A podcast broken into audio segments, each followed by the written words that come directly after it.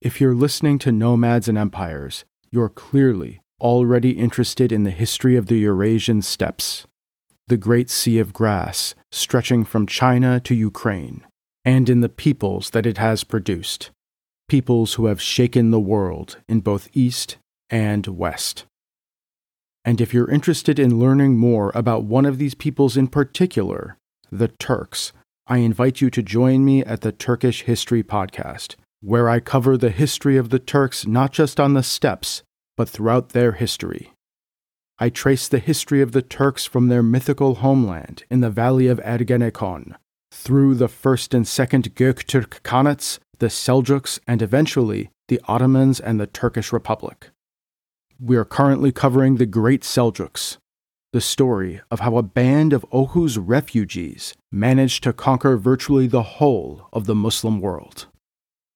I aim to cover the fascinating history of the Turkish people from their perspective, with them as the main characters. So if you're interested in learning more about the history of the Turks, please join me at the Turkish History Podcast. Now back to nomads and empires. They were a people of the mountains. Living in the high elevation, they herded animals and planted what crops they could. The winters were brutal. Snow packed in the valleys while famine reared its head. Some enterprising individuals attempted to aid the village trading in lands far to the south in places that were warm and fertile. And yet, despite all these challenges, one could make a living here. One could survive. For years, Azo and his family maintained a somber but stalwart watch over the northern horizons. Generations ago, a great marauding people had entered Azo's valley. They were like a torrent of horses, a sea of mobile cavalry that devastated the land. According to legends, the village had been completely burnt, the animals stolen, and the people sundered. Slowly, they returned. In due time, they recovered, and soon after, the village established fortifications. A watchtower loomed over a small hill overlooking a mountain pass that trailed northward. A century or so had passed since those dark days, but terrifying words had reached Azo. A messenger from a nearby village had arrived a day ago. The man was haggard and his eyes glazed over in agony and terror. His words were rushed and unclear at first, but slowly people began to understand. Over a small campfire in the middle of the village, the messenger warned the people of this mountain community of their impending doom. A great clan of horse riders was marching south Whoever these invaders were, they were led by a charismatic and powerful chieftain. This leader boasted hundreds of warriors, all of whom were geared in great metals. Once again, the steppe nomads had arrived into the Caucasus. Azo, like the rest of the village, moved quickly after. He loaded up supplies onto an old ox. He rallied forth a number of the village men into a small militia he hugged his son, a boy of around five years of age, and then Azo turned to his wife. He embraced her and whispered to her, urging her to take their son south. Across the village, the sounds of fear, anger, and regret poured through and into the mountain valley. Later that evening, many of the villagers retreated. A caravan of oxen and scraggly horses moved sluggishly, they would cross through the Armenian highlands and hopefully find refuge elsewhere, perhaps even among the great kingdoms of the south. That at least was Azo's hope. A few days passed, and Azo and his men had armed themselves as best as they could. They stood in formation, walled inside their village and the scant fortifications they had established. A scout ran to Azo, breathing hard and fast a Scythian warband had been spotted. They were only a few hours' march away now. Azo turned to his men and nodded. He silently prayed to his gods. The Scythians had arrived. and welcome back to the Nomads and Empires podcast, episode 20. Last time, we explored the entirety of Scythian migration movements as different bands moved westward from the Sayan Altai region. In that episode, we started by exploring several origin myths, tracing the Scythian lineage to figures like Targitaos and Heracles. From there, we traced the Scythian origin to the Minusinsk Basin and then analyzed the different migratory groups in Central Asia, the southern Ural region, the Pontic steppe, and beyond. By the 8th century BCE, Scythian groups stretched across the steppe. On today's episode, we're going to focus on one particular Scythian band. Or rather, it may be better to consider this a migratory movement. Whatever the case, these Scythians would play an instrumental role in ancient history, gaining an almost international notoriety. Like their Cimmerian predecessors, these Scythians would become major actors in the world of the ancient Near East, converging with the histories of Assyria, Babylon, and Israel.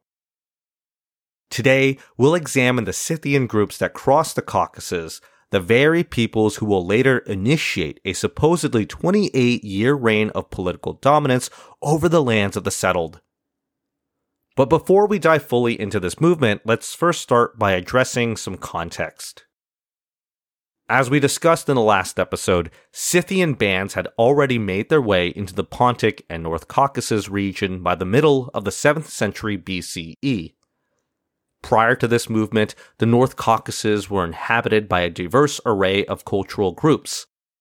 These included the Koban culture, which thrived in the areas around the Stavropol Plateau of southern Russia, as well as the Colchis culture of western Georgia. The Koban culture was defined by their bronze metalworking, and many uncovered tombs were found with jewelry and weapons. We are evidently dealing with a fairly sophisticated culture with a tradition of metalworking. The peoples here were sedentary, building villages that utilized natural features like cliffs and ravines as defensive positions. Villages could typically be found in small groupings. These individuals participated in a number of agroeconomic activities, including fishing, cattle raising, and farming. Commonly domesticated animals included pigs, goats, and sheep. It should be stated that despite this rather idyllic agrarian imagery, the North Caucasus people were quite sophisticated. Archaeologists have uncovered large, symmetrical superstructures that would have required significant amounts of labor and architectural planning. As we also briefly touched on, the Koban culture is especially marked by their metalworking. Bronze was a particularly important metal that was used in all sorts of crafts. Bronze axes and daggers were especially common. Metal crafts were also included in jewelry and pottery vessels. It is even hypothesized that bronze played a role as a form of proto-currency in the North Caucasus due to this significance. These defining characteristics of the Koban culture would begin to change around the 7th century BCE with the migration of the Scythians. To that end, let's shift our perspective back to the Scythians. It is probable that the Scythians entered the North Caucasus after pushing into the Volga and Pontic steppes. The North Caucasus is quite an attractive area for steppe nomads. Much of the region is defined by lucrative grasslands that, as one moves southward, transitions into forest at the base of the Caucasus. The central area, known as the Stavropol Plateau, splits the region in half with western and eastern divisions. The western area is considered to be ecologically similar to the Pontic steppe, while the eastern area appears to be more akin to the Central Asian steppe. Due to lower humidity levels, some parts of this eastern half are considered semi desert rather than steppe or forest. In general, the presence of lakes and flowing rivers in these areas, such as the Kuban and Terek, would further increase the habitability of the North Caucasus. These conditions meant that the region was conducive for both nomadic pastoralism and settled agriculture, an important point for our discussion on the Scythians. In fact, prior to the Scythians, nomadic pastoralism had actually flourished between the 4th and 2nd millennia BCE. Prehistoric cultures like the Maikop and Yamnaya raised sheep, goats, and cattle throughout the North Caucasus. Interestingly, nomadic pastoralism seems to have declined between the 1700s and 1000s BCE due to increased aridity. The timing here would allow for a settled culture, that being the Koban, to take root and thrive. An increased resurgence of dairy production hints that pastoralism would return sometime in the first millennia BCE. It should be noted that the resurgence of animal husbandry and dairy production may not solely come from nomadic steppe peoples. The Koban culture, as we previously noted, had also based their economy on animals like goats and sheep. What is interesting here is that unlike previous eras of animal pastoralism, we now began to see large amounts of horse milking in the North Caucasus.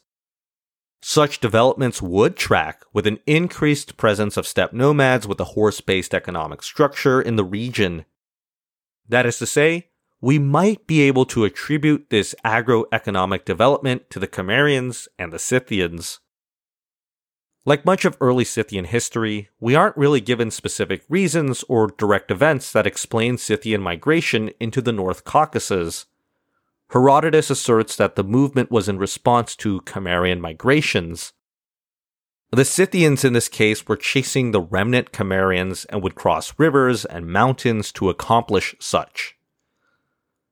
As we've discussed previously, this connection feels spurious at best.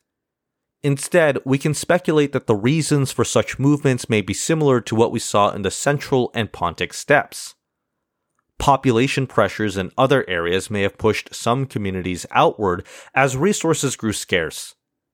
Ambitious individuals may have sought adventurism to secure their own pastures. The reasons could be many, fluid, and unclear. It is likely that initial contacts between the Scythian and Koban peoples may have consisted of small scale raids and trade opportunities, over time, these limited interactions may have escalated into wider conflicts and larger scale population movements.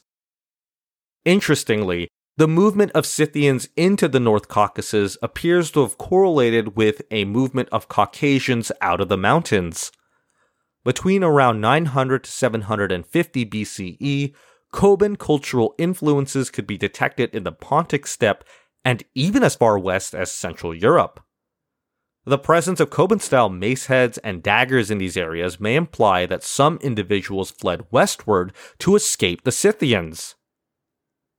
That said, the presence of these Caucasian artifacts on the steppes of Ukraine may instead be signs of trade rather than of population movements. Again, we may be dealing with a myriad of reasons for these sorts of developments. Regardless, the Scythians would soon supplant the native Caucasians as members of a ruling military aristocracy. Burial analysis demonstrates that males were split between several axes those who were warriors, those who were mounted warriors, and those who weren't warriors at all. Some barrels contained more weapons than could possibly be used by a single person, hinting at further social stratification based on martial ability. Like other Scythian burials, we also find horse gear and horse sacrifices in many graves dated to the Caucasian Iron Age. As the Scythians entered into the North Caucasus around the 8th and 7th centuries BCE, we start to see cultural impact on the Koban themselves.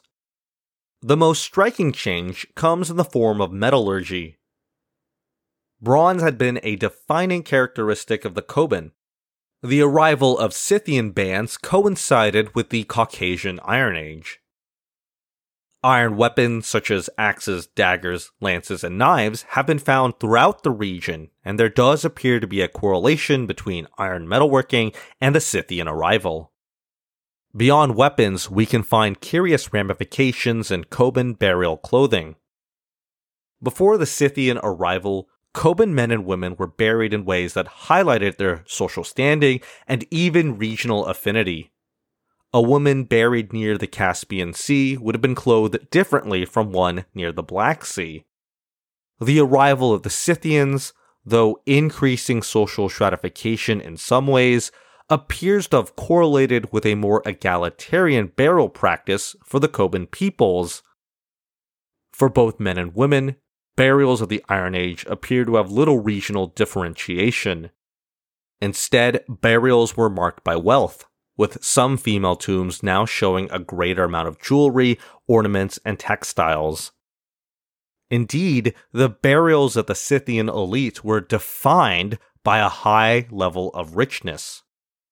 Kurgans and Kelermes and Krasnoye Znamya are especially noted for their treasures. In Kelermes, for example, archaeologists have uncovered golden objects such as cups and sword sheaths. Nearby in the Ulski Kurgans, scholars have uncovered pottery that likely originated from the Greeks. Objects from across the known world could be found in the North Caucasus, including those from Assyria, Greece, Media, and the Achaemenid Persians. In several cases, we even find objects displaying the typical Scytho Siberian art style, and yet also strongly influenced by Assyrian and Babylonian artistic motifs. Let's take a step back and examine the Scythian presence holistically. By the 7th century BCE, Scythian bands entered the North Caucasus and supplanted local leaders there. These Scythians likely established a military aristocracy over local inhabitants. Culture changed as iron making became more significant and social structures deviated. Now, firmly based in the North Caucasus, Scythian leaders would have had ample opportunities to raid and trade. It is likely that these leaders directed raids southward into the lands of the ancient Near East. Warriors would return with tribute and treasure from places like Assyria and Media, and over time, the settled societies here would have sought diplomatic and mercantile relations with the Scythians. There is strong evidence that the Scythians here received horses from the Assyrians, for example. The North Caucasus, though ecologically suitable for nomadic pastoralism, is a pretty small region, and as populations grew over time, competition over resources would have occurred once more. As decades passed, some Scythian warriors would have gained greater awareness of what riches lay to the south. And so, as we've mentioned several times now on this show, it's probable that some independently minded, ambitious leaders decided to press further to stake their own fortunes and desires. Some Scythians would move into the South Caucasus, the lands of modern day Georgia, Armenia, and Azerbaijan. Scythian bands likely used mountain passes such as the Darial Gorge, while many others probably fanned along the eastern end of the mountains, passing through the flat areas around modern day Derbent. This eastern path is, in fact, the very route that Herodotus mentions in his own work. The presence of more Scythians south of the Caucasus would create a feedback loop, as trade goods and loot flowed northward and incentivized additional migration south. In Azerbaijan, pioneering Scythians resided in the areas around Mingachur, Kirovograd, and Mungunskaya. The Scythians would have found the area to be quite pleasant. The lands of Azerbaijan are filled with steppe and shrublands. Vast swaths of feather grass sweep across the land, creating ample grazing ground.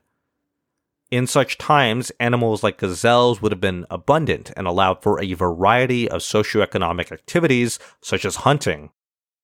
The local climate was also conducive for pastoralism, and much of the region has been used to raise animals such as sheep and goats. In later ages, the plains of Azerbaijan would act as an important holding for nomadic empires.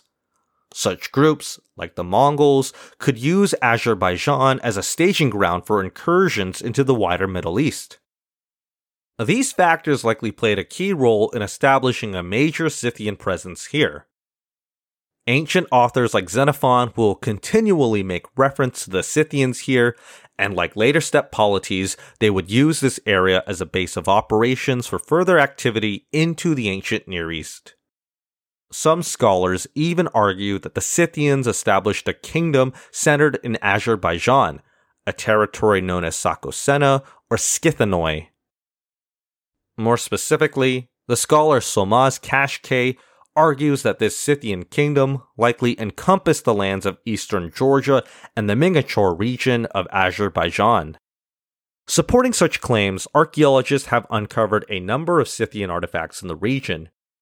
In the Mingachar area, ancient burials show a distinct split between those pre existing and those preceding the Scythians. In these Scythian burials, scholars have uncovered horse gear, arrowheads, and pottery. The Malya reveals a whole trove of bronze items, including what may be a scabbard. Although the Scythian influence on the South Caucasus is quite clear, we actually have evidence showing that the inverse occurred as well. Scythian warriors are believed to have adopted technologies developed by indigenous Georgian communities. For example, many Scythians would adopt the three edged bronze socketed arrowhead.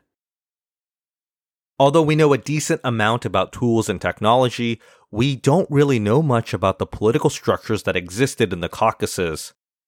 It is evident from Assyrian sources that the Scythians here will eventually unify into a polity headed by a king, though we can't say for sure if this monarch's authority accounted for all the southern Caucasus or if this represented a single kingdom within a sea of others in the region.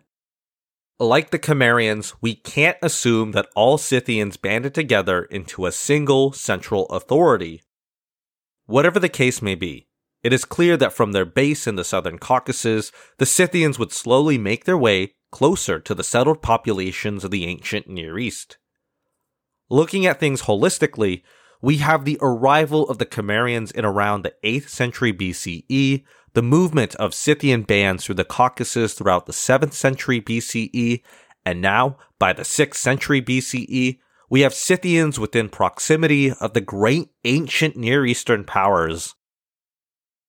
Thinking back to episode 9, at around this period of time, the Cimmerians would be one of the first steppe nomads to operate in this region. In 714 BCE, the Cimmerians scored a crushing defeat against the Urartians, which in turn allowed the Assyrians of Sargon II to strike a near killing blow. The Cimmerians were then able to position themselves in the highlands between the Assyrians and Urartians. The Scythians, through their central position in the Mingachar region, and particularly in the areas near Lake Urmia, would instead face immediate contacts by the Manaeans, the Medes, and again, the Urartians. Here, we can imagine that the Scythians engaged in trade and raiding with their neighbors. Assyria, in particular, became a key state for the Scythians. In 679 BCE, the Assyrian king Esarhaddon was successful in defeating a Cimmerian raid led by a man named Tushpa. However, it was quite clear to Esarhaddon that Assyria faced many enemies in this time. We've talked about this prayer before, but I think it perfectly encapsulates the geopolitical situation Assyria faced at the time, and therefore demonstrates the political opportunity the Scythians were offered. Quote, O Shamash, great Lord, whom I ask with a true grace, answer me. From this day, the third day of this month ER, to the eleventh month of Ab of this year, a period covering 100 days and 100 nights, in this time will Kashtarti with his soldiers, or the soldiers of the Cimmerians, or the soldiers of the Medes, or the soldiers of the Mani, or any enemy, as many as they are, have success with their plans. Will they, either by overthrow or might, or by contest, battle, and war, seize the city of Kishasu. Unquote. The Cambridge Ancient History notes that the Scythians had also joined in anti Assyrian operations. The Scythians, led by a king named Ishpaka, raided Assyria in 676 BCE. This event may be the earliest recorded incident mentioning the Scythians specifically. Here, the Scythians were dealt a devastating blow.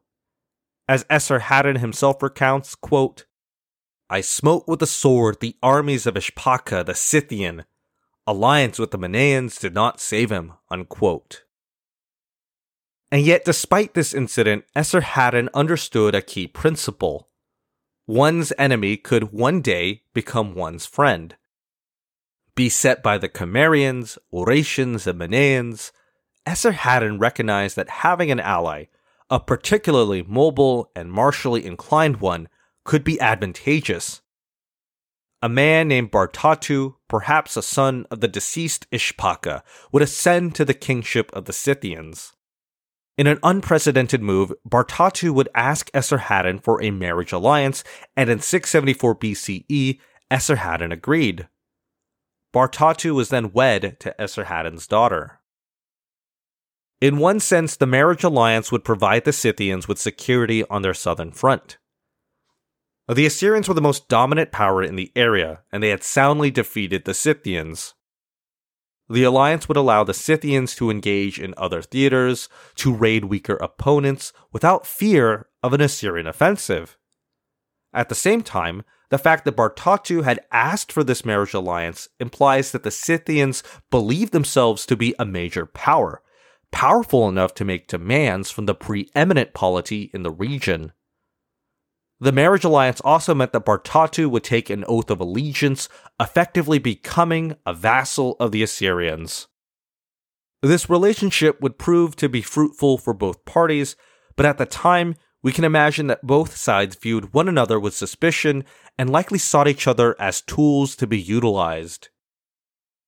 Esarhaddon evidently felt this way. As recounted in an inscription, Esarhaddon wonders of, quote, whether Bartatu will speak with him true words of peace, unquote. And with that question, Esarhaddon will set into motion a chain of events that would lead to a nearly three decades long period of dominance by the Scythians. However, the road to that period would be long and tumultuous. For now, the Scythians stand firmly behind the Assyrians and as a united pair will take battle to the Urartians, the Manaeans, and the Cimmerians. Looking back on today's episode, we explored the movement of Scythian groups across the Caucasus. Independent bands likely moved out of the Pontic region into the North Caucasus, and when resources became scarce, other groups pushed further south. Indigenous Caucasian peoples, such as the Koban culture, were likely subjugated by the Scythians. For a period of time, the Scythians became the dominant power of the Caucasus and established a major base of operations in modern Azerbaijan and western Georgia. In this position, the Scythians began to make overtures into the ancient Near East. We have accounts of raids, but also accounts of diplomacy, and by 674 BCE, the Scythians had made an important move a marriage alliance with the Assyrians. Will Esarhaddon's fears prove to be nothing? Or will the Scythians destroy the Assyrians from the inside? I think for now, I'll leave us with that cliffhanger. Next time, we explore the Scythian presence in the ancient Near East. And now I just wanted to say a few words. I'm really sorry, and I apologize again for not getting this episode out earlier, and I feel really bad for the long gap between episodes.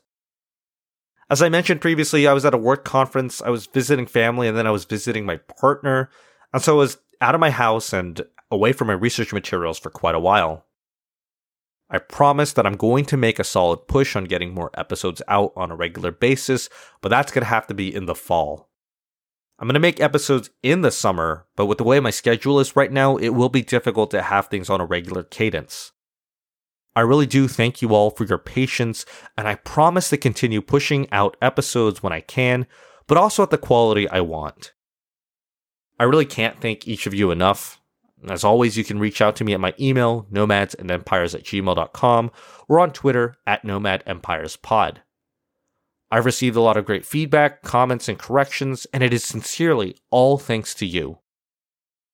For instance, one quick correction I wanted to make is for last episode, and at some point I talked about Central Asian Scythians interacting with the Persian Empire, and that is true, but the Persian Empire doesn't really coalesce until further into Scythian history. Anyway, finally, be sure to check out the Turkish History podcast. I've been listening to their work, and it's a great complement to the subjects we're tackling here. Thank you all again, and I'll see you next time on the dusty sands of the ancient Near East.